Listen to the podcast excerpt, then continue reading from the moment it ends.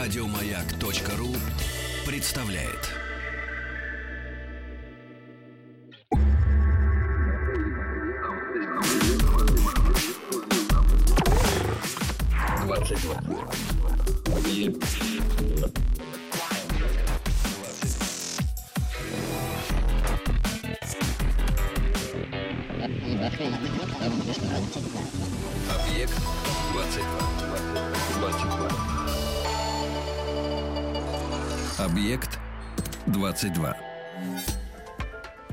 Исследователи заявляют, что форма зрачков животного указывает на его место в пищевой цепочке. Оказывается, вертикально расположенные зрачки характерны для хищников, а горизонтально для травоядных. Биологи проанализировали зависимость между формой зрачков и рационом на примере 214 видов э, животных. Эту закономерность авторы исследования объясняют тем, что горизонтальные зрачки позволяют травоядному лучше видеть поверхность Земли. Ну и кроме того, когда животное во время еды наклоняет голову, глаза сохраняют способность видеть и то, что происходит вокруг вокруг, имея возможность заметить приближение хищника. То, что происходит вокруг, в любом из известных направлений сегодня крайне меня занимает. Это «Объект-22», я Евгений Стаховский, и здесь уже Лев Маратович Карахан, кинокритик, продюсер – Здравствуйте. Здрасте. Да, садитесь поближе к э, микрофону, пожалуйста. Здрасте. Да, спасибо, что добрались до меня сегодня. Тем более, что речь, в общем, не о хищниках и травоядных, хотя как посмотреть, в общем, тоже. Я очень хочу с вами поговорить сегодня о религиозном э, кинематографе. Таком каком-то, как мне кажется, совершенно отдельном э, пласте. При этом не очень, наверное, цельном, потому что, ну, на мой взгляд, здесь сразу перед нами образовывается несколько дорог. Ну, то есть, что, собственно, считать религиозным э, кинематографом. Одно тело действительно фильмы а, ну, например, на библейскую тему, да, или э, о событиях, которые описывают э, некоторые элементы ислама там, или любых других религий. С другой стороны, э, вполне себе религиозными, религиозной тематикой могут быть пропитаны и фильмы, которые на первый взгляд повествуют, по крайней мере, сюжетно совершенно о другом. И в этом смысле э, какие-то религиозные, культовые смыслы, эпизоды, элементы мы можем найти и в «Сталкере» Тарковского, и в «Космической Одиссее» Кубрика, и бог знает где еще. А с третьей стороны, наверняка есть что-то такое, от чего и человек оказывается далек. Какое-нибудь противостояние Бога и дьявола само по себе — с отсутствием человека в э, этой истории тоже наверняка присутствует так или иначе в кинематографе. Вы знаете, мне кажется, э, во-первых, это не отдельная некая сфера, которая существует изолированно от общего кинопроцесса. Я думаю, что сегодня э, религиозная, если не тематика, то проблематика достаточно активно входит вообще в тело кинематографа. Э, в том числе и мейнстримного кинематографа, и не выделяется в какую-то вот такую резервацию. Это вопросы, которые, в принципе, э, волнуют сегодня людей и волнуют художников. Безусловно, возникает некая э, потребность в ответе на эти вопросы. И я согласен с вами, действительно могут быть разные рубрикации. Самая как бы простая и, может быть, даже примитивная — это некое тематическое соответствие религиозной тематике — когда часто очень познавательных много фильмов на религиозную тематику, они сами по себе не а, будоражат сознание, не заставляют отвечать на те, как говорил Достоевский, проклятые вопросы, которые волнуют не только сегодня, а волновали всегда, волновали в XIX веке. Сегодня просто есть специфика определенное развития ситуации, которая может быть обозначена как ситуация нового времени вообще. И если широко мыслить, то это начиная с эпохи Возрождения, мы начали входить э, в ситуацию, когда отношения с Богом стали проблематичными. Я сейчас э, не пытаюсь охватить все э, религиозные направления, религиозные мысли, потому что это достаточно сложно. Я говорю о том, с чем э, имеем дело мы в основном. И, э, может быть, одна из главных категорий э, сегодняшнего дня — и она, в принципе, была манифестирована, конечно, и раньше, не только сегодня, это категория богооставленности. Мы часто очень а, повторяем это, богооставленность, богооставленность, масса мастеров экрана, которые с этой темой работали, как то Бергман, например, для него это одна из важнейших тем. Кстати, маленький шаг в сторону. Есть очень любопытное свидетельство э, такого искусствоведа и философа французского Эфера, который э, попытался создать некие формулы присутствия Бога э, в произведениях таких мастеров экрана конца прошлого века, которые, собственно, определяли э, поиски, мировоззренческие поиски того времени. Ну, в, каком-то, в какой-то степени, я считаю, до сих пор эти поиски, в общем, определяются этими мастерами. Но чтобы вас долго не мучить, вот попытаюсь сейчас по памяти, если не ошибусь, процитировать. Значит, в его представлении э, Банюэль э, демонстрировал отсутствие Бога. Как отсутствие Бога, э, Дрейер присутствие Бога. Как присутствие Бога, Филини присутствие Бога. Как отсутствие Бога, и Бергман отсутствие Бога как присутствие Бога. Такой декартовский квадрат у нас Да, вот это любопытная очень формулировка. Я ее почти что выучил наизусть, думаю, что процитировал близко к тексту. Мне кажется, что вот э, как раз в этих параметрах и идет поиск отношений человека с Богом, а богооставленность — это некий такой очень важный сегодняшний мотив, который, я повторяю, не сегодня родился, но сегодня достиг определенного не то чтобы предела, а определенной кульминации. Их может быть множество на пути развития этого представления о мире. Но сегодня, сегодняшняя кульминация, я думаю, связана с тем, что вот эта богооставленность, она перестает беспокоить. Если для Бергмана, где отсутствие Бога было присутствием Бога, то сегодня эта богооставленность перестает быть проблемой. Для меня в свое время был огромным откровением фильм «Забавные игры», а, если помните, Ханеке. Он был сенсацией в свое время на Канском фестивале. Который это... он снял дважды, кстати, ведь, да? Да, угу. это очень любопытно. Можем об этом поговорить. Это отдельная э, история. Я думаю, что это совершенно не случайно было сделано, потому что он практически... Я вот своим студентам в Авгике показывал и тот, и другой фильм. Он практически шаг в шаг повторил то, что он делал просто с американскими актерами. И на американской почве. Это была европейская картина, это американская картина. Это чувствуется на экране. Ему просто надо было сказать, что это не только в Европе. В Америке то же самое, абсолютно то же самое. И главная проблема, вот, мне приходилось неоднократно спорить по этому поводу, мне кажется, что это очень важно.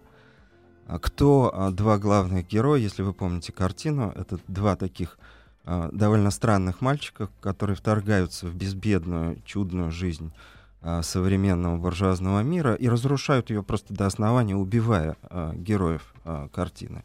Самым безжалостным, диким способом. И э, с милыми улыбками они удаляются, э, продолжая свое движение по вот этим дачным участкам. И это не история э, Мэнсона, скажем, да, такого фанатичного человека, который убил Шарон Тейт, и все знают, наверное, эту историю трагическую э, конца 60-х годов это совершенно не та история. Это не социальная история, а это история именно метафизическая. Потому что эти два героя, а их, э, их э, бесчинство никак социально не детерминированы. Это не то, что какие-то изгои, вот они добывают себе на пропитание или что-то. Они просто это делают ради удовольствия. И потом из их э, диалога в конце, когда уже все убиты, мы узнаем, что, в общем, они э, каким-то библейским э, материалом оперируют. И выходят из этого, из этого а, слоя а, культурного, они к нему принадлежат. То есть это некие посланцы злой силы, безусловно, или такого материализовавшегося зла, который испытывает сегодняшнего человека на прочность. И падшие ангелы. Да. Может быть, падшие ангелы, можно и так назвать, да. Дело в том, что Человеку современному нечем ответить на этот вызов. Вот в чем ужас. Почему я говорю, что богооставленность перестала быть проблемой. Человек этого не сознает. Главные герои, когда они э, едут в начале этого фильма в машине, они с... Э, прекрасная машина, они едут в прекрасный дом на озере и слушают прекрасную классическую музыку. Но когда э, эти герои, провокаторы, в сущности метафизические провокаторы, а, конечно же, не социальные, когда они им говорят, а вам, э, вы знаете хоть какие-нибудь молитвы? И ни отец, ни сын, никто ничего вспомнить не может. мать пытается что-то такое воспроизвести, но тоже с огромным трудом, потому что она, конечно, ничего не знает. Им нечем защититься, вот в чем проблема. Вот в чем проблема богооставленности. И когда говорят богооставленность, богооставленность, меня всегда, мне всегда хочется спросить, а кто вас оставил-то, собственно говоря? И в этом смысле есть прекрасная такая игра цитатами. Может быть, вы даже когда-то с этим сталкивались. А, «Бог умер», а, сказал Ницше. А Ницше умер, сказал Бог. Никто никого не оставлял, если так а, призадуматься. Просто возникла некая стена, и это богообщение стало невозможным для современного человека. Он сли- слишком закрыт цивилизацией, слишком ей обеспечен. У, у него этой потребности, этого воздуха, вопрошания часто не существует, как мне кажется, если вы со мной согласны. Но из этого проистекает очень много разных э, следствий, как мне кажется, и моделей сегодняшнего религиозного кино. Проблем, которые эти, это кино ставит. Ну, давайте вот начнем, скажем, просто совсем недавнего времени, только что за, ну не только что, там, два месяца назад закончился Московский фестиваль, на котором был показан фильм, очень интересный с моей точки зрения, и э, состоятельный в художественном отношении, что очень важно. Потому что э, бывают разного рода попытки, которые при э, такой художественной неопределенности не дают возможности приблизиться к проблематике как таковой. Этот фильм как раз э, такую возможность дает. Это фильм младшего Прошкина, очень хорошего, с моей точки зрения, необычайно профессионального режиссера. Фильм называется «Орлеан». А Лядова, которая играет главную роль, сейчас наша главная а, звезда, получила очередную свою премию, приз за лучшую женскую роль. Но проблема не в ее героине, а проблема в том, кто наставляет ее на путь истинный. Этот герой довольно странный, и меня несколько удивило даже, честно говоря, интервью режиссера, когда он говорит, что это все гротеск, гротеск нарастает, и вот э, вообще все так достаточно утрировано. Э, это, безусловно, относится к художественной э, стороне дела, к эстетике этого фильма, но не к его существу. Потому что этот герой, которого играет Сухоруков, и э, кастинг в этом смысле прекрасный, потому что кому же еще играть э, этого героя, как не Сухорукова, поскольку этот герой, безусловно, ну, если не дьявол воплоти, то, по крайней мере, некий такой э, современный Воланд, если угодно.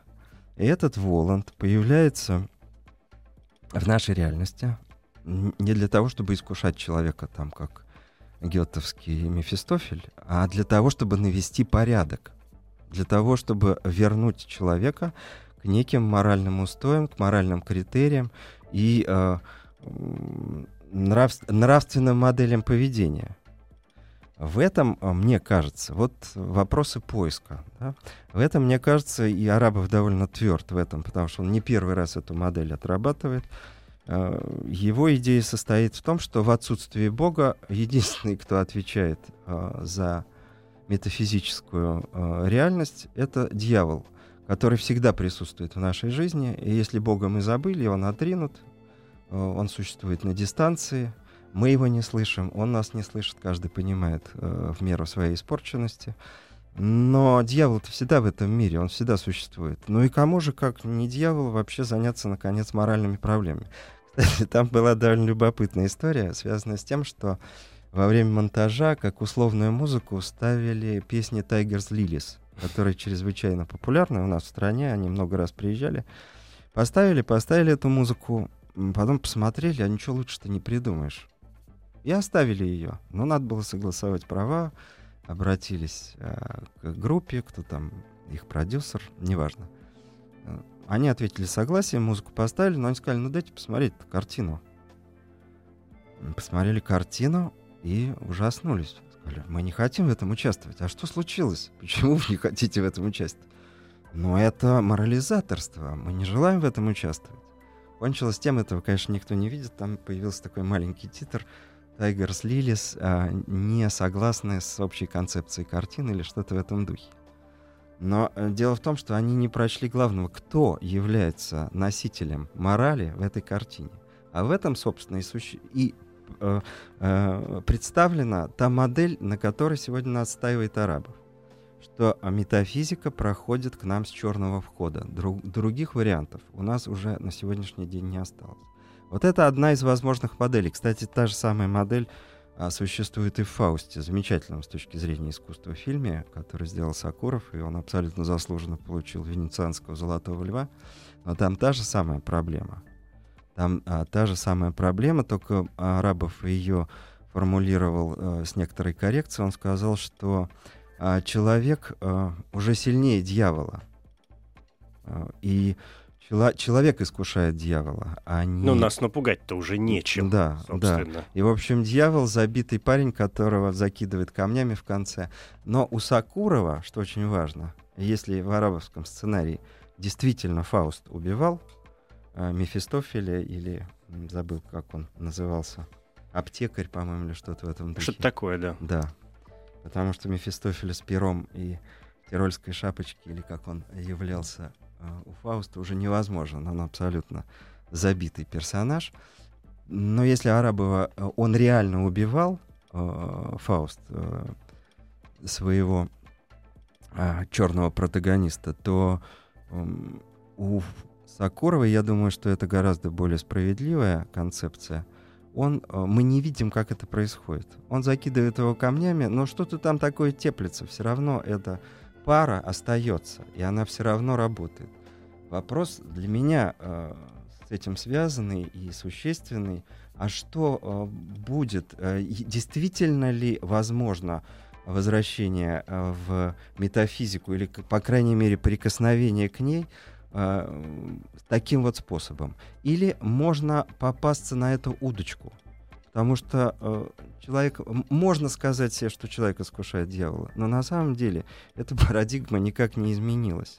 И можно попасться на это как на удочку, как мне кажется, пытаясь это утвердить как некую сегодняшнюю тенденцию, как некий такой вот... Э, э, как некую новую технологию постижения да, божественного начала через как бы э, обратную сторону Луны. Потому что вот э, я у одного молодого критика прочел э, э, в связи с картиной довольно интересной в этом смысле «Лазницы», Сергея «Счастье мое», что это экзерсис наоборот. То есть не «избави нас от лукавого», что сказано, как известно, в основополагающей молитве «Отче наш», а именно в сели лукавого. Потому что эта игра может кончиться очень плохо. Она чрезвычайно опасна, с моей точки зрения. Вот это если говорить о современных каких-то... О трансформациях, которые да, проходят, да, учитывая те трансформации, да. о которых вы вспомнили в связи с этим э, нарисованным прекрасным квадратом через Бергмана, Филини и, да. и, и так далее. Здесь э, действительно невозможно не вспомнить, и раз уж вы вспомнили забавные вот эти игры, Ханеке в обоих своих да, проявлениях, а, ведь там действительно происходит... Ну, понятно, что любой кинематограф, великий кинематограф как часть э, искусства, представляющая собой отдельное совершенно искусство, искусство синтетическое, а, безусловно, занимается поиском, да, метафизическим, космологическим поиском Бога, человека и так далее. И те два падших ангела, безусловно, наверняка, помимо всего прочего, занимаются поиском человека на Земле, может быть, в том числе. Понятно, что там есть... Но нужна пища, безусловно, Конечно. этим персонажам. Да, понятно, что там, э, вы сейчас напоминали и сюжет, и у кого-то наверняка возникли известные параллели с э, «Заводным апельсином», например, и Кубриковским, и Бёрджесовским. Разве что Алекс, э, герой тех произведений, вряд ли искал человека на Земле, но об этом уже после новостей. В поиске новых миров в глубинах космоса и сознания. Объект 22. 22. Связь с Землей с понедельника по четверг в 21.00. И в любое время на сайте радиомаяк.ру.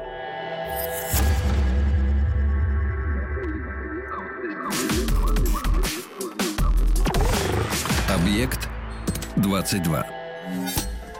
Лев Караханкин, критик, продюсер, говорим о религиозном кинематографе. Я, знаете, о чем подумал в последние 30 э, секунд? О том, что и обласканные и критиками, и премиями действительно фильмы последнего времени, так или иначе, подспудно или нет, но все равно какую-то вот такую линию а, околорелигиозную прослеживает. Да? Тут, безусловно, можно вспомнить и нашего Левиафана, да и, собственно, лучший фильм на иностранном языке, та же самая «Ида», где главная героиня монашка, которая совершает вот это свое своеобразное, в общем, даже паломничество, недалеко ушло от э, этой темы. Если мы попробуем сделать э, шаг Вглубь веков. Вообще сложно установить, э, что было первым фильмом на религиозную тему. Наверняка нет или есть какие-то данные?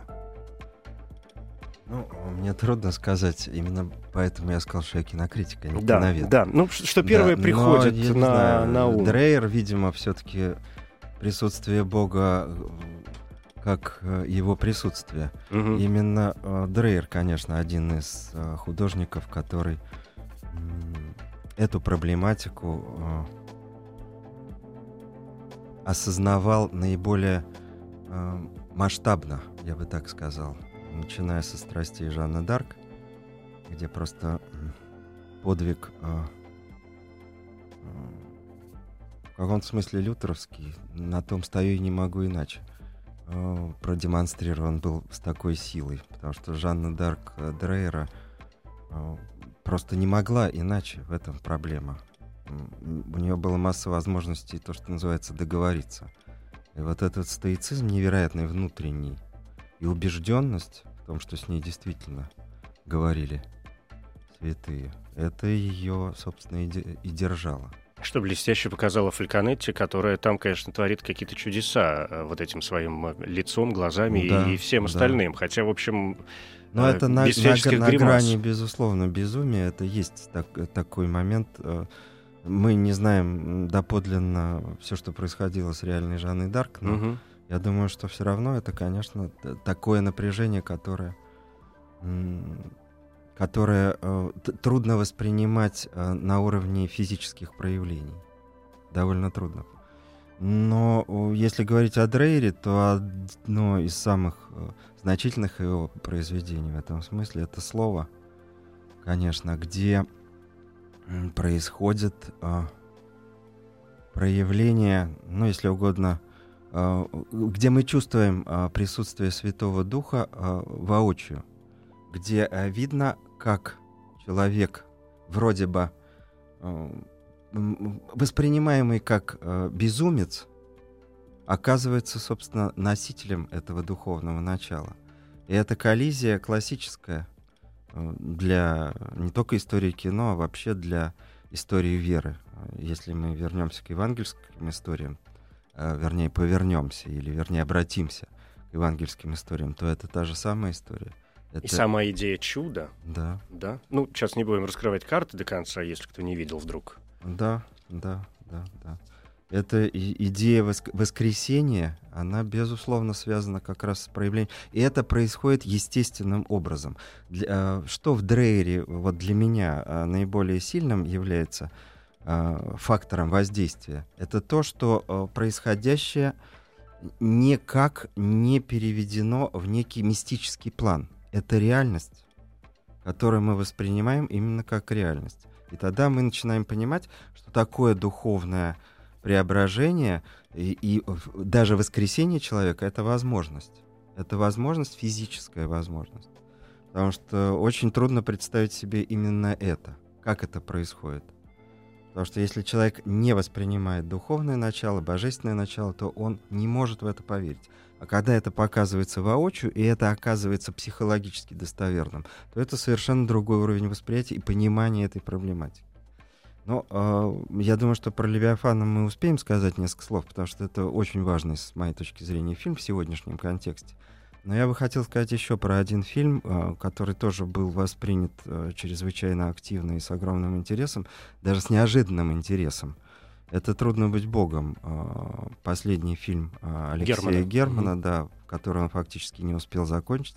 Фильм, с моей точки зрения, трагический не только по существу э, происходящего в этой картине, но и трагически как м, такое последнее слово мастера, потому что это последнее слово, вот с чем оно связано? Тут вопрос интерпретации. Эту картину очень активно смотрели, при том, что она тяжелейшая с точки зрения просто фактур Действительно, это некое такое условное средневековье, в котором все происходит. И тут даже важен не первоисточник Стругацкий, сколько именно вот эта среда, в которой э, Бога нет и не может быть. Потому что все постановочное мастерство Германа использовано и э, задействовано э, в связи с тем, что надо показать абсолютно такую среду, в которой героя вообще не может быть. И Румата, который там действует, он ведь достаточно беспомощен. На самом деле он в водовороте этого э, ужаса, который показывает Герман. И ему не трудно быть Богом. Дело не в том, что ему трудно быть Богом, а в том, что там нет места вообще божественному. И не замещению божественного, не божественному как таковому. А все, что... Это важный очень фильм вообще в эволюции э, интеллигенции нашей, потому что всегда надо было с чем-то бороться. Когда э, вот этого такого мощного э, адреса, э, такого конфронтационного адреса не стало, потому что все, все что сегодня вызывает э, наши сомнения, э, отрицательные реакции, э, не такого масштаба, как то, с чем боролась интеллигенция в э, эпоху э, советской власти и господства КПСС. Это все другой масштаб немножко. И нужно было, для Германа нужно было создать такое противодействие, которое бы давало возможность э, ощутить себя снова в бою, снова в деле. Но когда он создавал эту реальность, он настолько э, уперся в это, настолько в это э, провалился, я бы даже сказал, что эта реальность стала вообще э, реальностью закрытой для божественного начала, вообще для какого-то духовного начала. Оно оказалось откачано оттуда. Его там просто не существует. Поэтому я думаю, что э, вот эта вот э, реальность, которая не дает возможности даже задуматься о божественном начале, она в каком-то смысле, скажу сейчас не очень приятное слово, удобна для тех, кому кажется, что э, они нашли э, форму противодействия, форму существования, форму конфликтности в сегодняшней жизни. Мне кажется, что э, это немножко ложный путь. Если сейчас перейти к Левиафану, который продолжает отчасти эту тенденцию, нужно найти э, врага, нужно найти того, с кем ты борешься. И в данном случае враг хитер и опасен, и главное, что э, все оказывается враждебным. И в это вовлечена и церковь, как мы знаем. Но что происходит, э, мне кажется, даже вне зависимости? Вот это очень любопытный вопрос. Какая-то реальность констру конструируется, какая-то реальность предлагается, потому что она так или иначе удовлетворяет потребностям художника, его э, не только мировоззренческим, но вообще жизненным установкам и э, возможности даже выживать в духовном смысле. И э, когда э, возникает вот э, эта попытка создать некую э, сконструированную модель, то э, иногда в ней неожиданно пробивается жизнь как таковая. И что в этом смысле происходит э, в Левиафане? Как мне кажется, очень любопытный момент. Вроде бы все ужасно плохо, да, и мэр чудовищный, и крышующий его э, иерарх местный тоже чудовищный. Они пьют вместе, и, но только что взятки вместе не берут. Но и нам кажется, что все действительно ужасно, и герой, которого играет Серебряков, ничего не светит, и ему действительно ничего не светит. И, и этому миру ничего не светит. Но э, в этой картине поначалу нам кажется, что э, мэр строит что-то для себя. Он изгоняет героя с его места, хочет разрушить его дом, потому что он хочет построить там что-то свое. Ну, дачу какую-нибудь дачу, себе, да. Полное ощущение. И вдруг неожиданно оказывается, что он собирается там построить храм. И строит там храм. Нам хотят сказать в этом фильме, что это храм профанный, что это храм котором э, э, звучит ханжеская проповедь. Более того, это проповедь, э, прям просто прямая цитата из э, проповеди патриарха Кирилла. То есть все стрелки проставлены достаточно однозначно. Но есть одна очень любопытная фигура. И в этом, мне кажется, э, некая э, возможность Звягинцева объективно смотреть на окружающий мир. Помимо всего этого ужаса, помимо продавшихся и ханжествующих иерархов, есть священник, местный священник, который пытается увещевать главного героя, ничего у него не получается, потому что пьянка важнее, чем духовный поиск. Он и не понимает, о чем этот священник говорит. Но именно этот священник когда рассеется весь государственный пафос и административный, когда иерархии и мэры и все остальные уедут из этого маленького местечка, служить-то там будет этот хороший священник, нормальный сельский священник.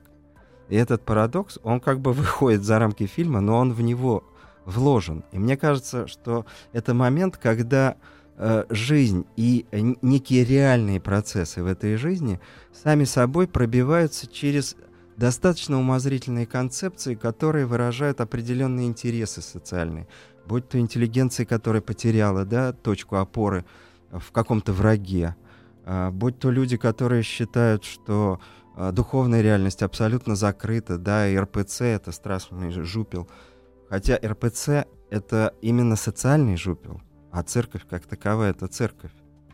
И ты, я не знаю, вот я хожу в церковь, в которой нету никакого официоза, и это возможно. Потому что вопрос э, не в том, что церковь — это социальная институция, а в том, что церковь — это духовная институция. Если ты идешь в церковь как в духовную институцию, а не для того, чтобы присоединиться к Единой России, там, предположим, да, сыграть в какую-то политическую игру, то это совершенно другая история. Совершенно другая история.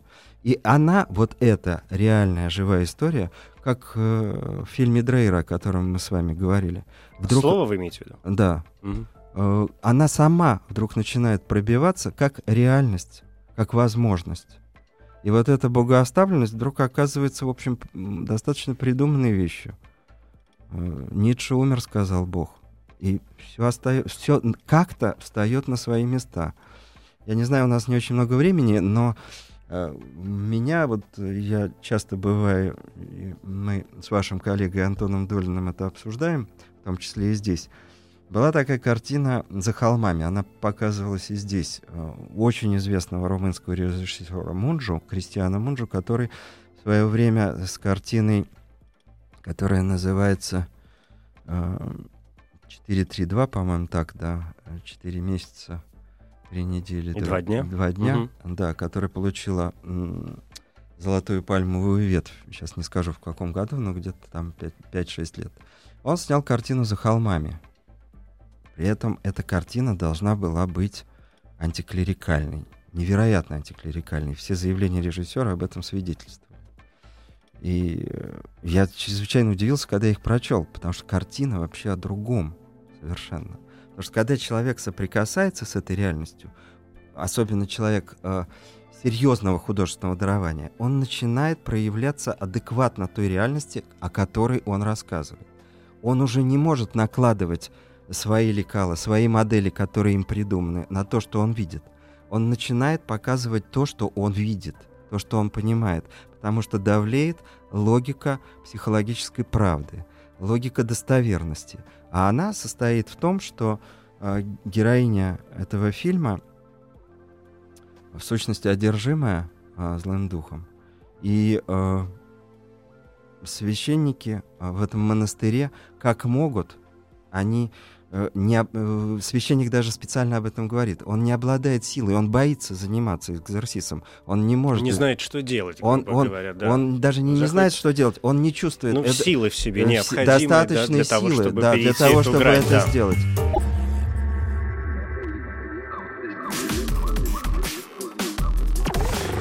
Объект 22.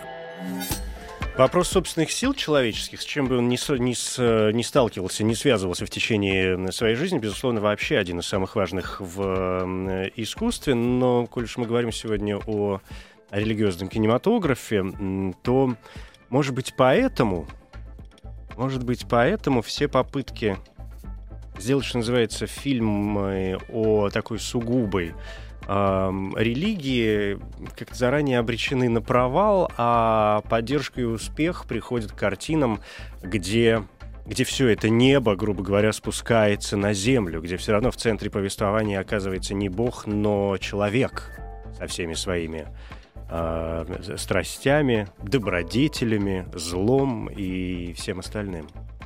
Ну, это такая достаточно обтекаемая, я бы сказал, э, гуманистическая формулировка, но в центре человек, да, человек действительно. Но вопрос э, в том, э, чем заинтересован человек и, и, и погружен ли он в сугубо социальные свои интересы, или у него есть что-то выходящее за пределы той видимой материи, потому что духовная материя — это тоже материя определенная, и современная наука уже достаточно об этом сказала.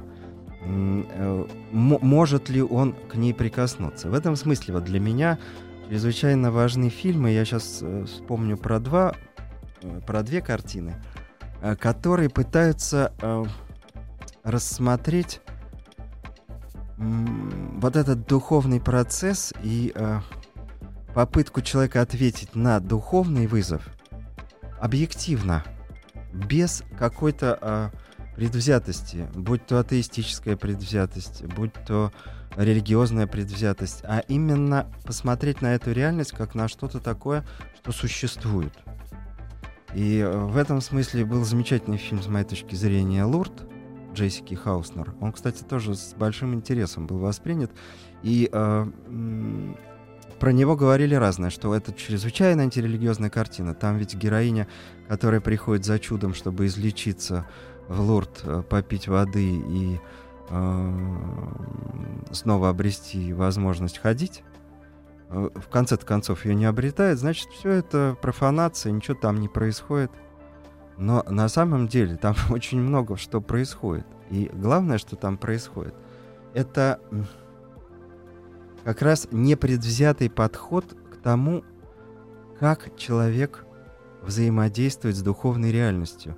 Никто же не говорит, что по щелчку э, ты пошел, попил водички, пошел. Вопрос в вере, насколько ты способен по вере своей ответить этому чуду, насколько ты способен его воспринять. И вот это в этой картине есть. И там любопытнейший финал с этой точки зрения. Там э, кончается вроде тем, что завершается это паломничество, э, герои танцуют, и все, в общем, обращается в такую достаточно бытовую картинку, причем под музыку Филичита. И мы, э, особенно если мы э, не верим в возможность никакого духовного начала и контакта с этим началом, то мы аплодируем, ну, поставлена точка. Но у нас, как правило, люди, когда начинаются титры, уходят. Но в хорошем кино титры работают. И если чуть-чуть подождать, то филичита заканчивается, наступает пауза и звучит Бах. Совершенно а, другая музыка, а, Бах, которая называется а, «Приди а, Иисус Христос». Кантата? Да. Угу. И это совершенно другая возможность. Вот это две возможности и попытка объективно посмотреть на то, что реально происходит при соприкосновении человека с этой реальностью, мне кажется, чрезвычайно важна. Потому что здесь нету э, никакой предубежденности. Вот что важно. А есть открытый ход и готовность воспринимать вещи такими, какими они являются на самом деле. Э, я имею в виду то, что связано именно с духовной реальностью. В этом смысле для меня очень показательно, интересно была и картина, уже давняя, в общем, картина «Остров» Лунгина.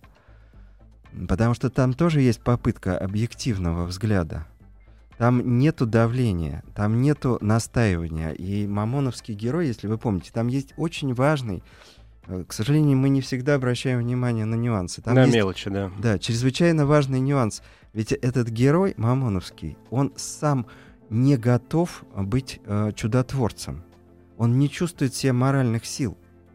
И в этом есть э, невероятная правда. Он человек, который в прошлом убил, причем из э, страха умереть. Э, он э, чудовищно виноват. И это грех, который на нем лежит. И он э, этот грех, осознавая, не может быть чудотворцем. И э, тот старец, за которого его принимает, э, если вы помните, там все время происходит такая игра. Он делает вид, что это не он, этот старец. Он совершает чудеса, потому что им, в нем открылась какая-то духовная сила. Но он не говорит, что это я делаю. Ему все, все время хочется немножко отстраниться. Все время хочется показать, что это не совсем он. И в этом есть удивительная психологическая правда. Может быть, главная правда этого фильма которая показывает, как тонко это устроено, этот мир, как сложно он устроен, как э, не просто нему прикоснуться, если ты э, хочешь э, каких-то быстрых и э, ясных результатов. В том-то все и дело, что это продвижение, что это путь, что надо, но надо его начать, чтобы его пройти. И тогда это становится возможным.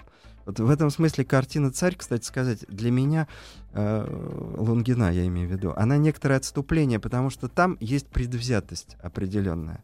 И мы уже знаем, что это царь э, чудовища, мы не видим процесса. И э, герой Янковского, митрополит, это тоже человек, который э, уже обозначен вне, вне поиска как фигура знаковая, как фигура э, страдательная в этом мире, э, который создает Иван Грозный. И это все уже предопределено. Так же, как то, что э, мост об, обвалится благодаря иконе. Это все такое немножко э, чудеса такого сказочного свойства. А мне чрезвычайно интересно и чрезвычайно важно видеть э, чудеса, которые связаны с психологической правдой. Вот почему мы с вами начинали этот разговор второго получасия с Дрейера, потому что там есть эта психологическая правда. Ну, Дрейер великий мастер, да. Я себе сделал несколько пометок для того, чтобы попытаться действительно в общую картину уложить, что в принципе мы имеем право а, укладывать в такое определение, ну, если попытаться дать этому хоть какое-то определение более-менее такое короткое, да не, не размашистое, а что называется словарной статьей, то э, главные вопросы, которые здесь возникают, это э, вопрос некоего отступничества, это вопрос э, вечных сомнений человеческих, это вопрос построения связи и попытки объяснить явления, которые а, происходит. Ну и вопрос страдания, он, э, безусловно, здесь, ну, он везде есть, от него вообще никуда не деться. У нас буквально 15 секунд, я вспомнил, раз уж вы вспомнили про Антона, нашего Долина, в одном из прошлых проектов, э, назывался «Топ-10 фильм О», я специально пролистал список и выяснил, что, оказывается, у нас не было топ-10 э, религиозных фильмов. Мы этого не делали, зато у нас было 10 фильмов про э, Иисуса Христа, где все от нетерпимости и до э, страстей э, Христовых. Совершенно различные вопросы, которые, ну вот... Объект 22. Вкладываются в разные моменты. Спасибо, Лев Маяк. Карахан, Зарегистрирован федеральный... Еще больше подкастов на радиомаяк.ру